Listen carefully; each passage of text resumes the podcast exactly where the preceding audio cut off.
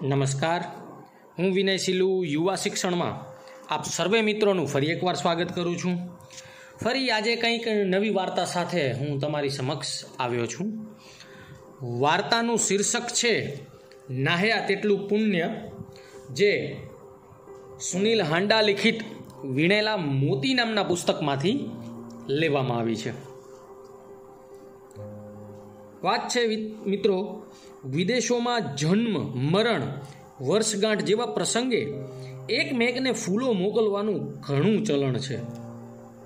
ફૂલની દુકાનમાં એક યુવાન આવ્યો. તેણે પોતાની માને મોકલવા માટે ફૂલોનો ઓર્ડર આપ્યો. માં બસો માઇલ દૂર રહેતી હતી. તેથી દુકાન તરફથી જ તેઓ ફૂલો માને મોકલી આપવા તેમણે દુકાનદારને કહ્યું અને નક્કી કર્યું, જેથી દુકાનદાર જ તેની માને બસો માઇલ દૂર ફૂલ પહોંચાડી દે. હજી તો તે પોતાની મોટરમાં પાછો બેસવા જતો જ હતો, ત્યાં એક નાનકડી છોકરી દુકાનમાં આવી. તે માત્ર એક જ ગુલાબ ખરીદવા ઈચ્છતી હતી. ગુલાબ બે ડોલરનું હતું, પરંતુ છોકરી પાસે માત્ર પંચોતેર સેન્ટ જ હતા. યુવાને કહ્યું લે આ પૈસા, તારે લેવું હોય તે ગુલાબ લઈ લે. છોકરીએ ગુલાબ ખરીદ્યો. યુવાને પૂછ્યું, તને તારી મમ્મી પાસે ઉતારી દઉં? છોકરી ગાડીમાં બેઠી. તેણે યુવાનને ગાડી નજીકમાં જ આવેલા કબ્રસ્તાન તરફ લેવાનું કહ્યું.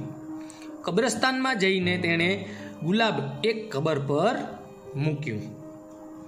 છોકરીને તેને ઘેર ઉતારીને તે યુવાન ફૂલોની દુકાનમાં પાછો ગયો.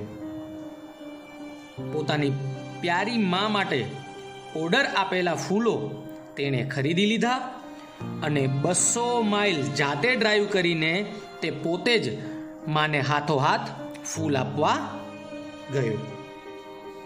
મિત્રો, તમારા માતા પિતા સાજા તાજા હોય ત્યારે તેમની સેવા કરવાની તક ઝડપી લેજો. નહીં કે એ જ્યારે દુનિયામાં નથી, ત્યારે આપણે એમની યાદો ખાલી હર વખતે સ્મરણ કરીએ.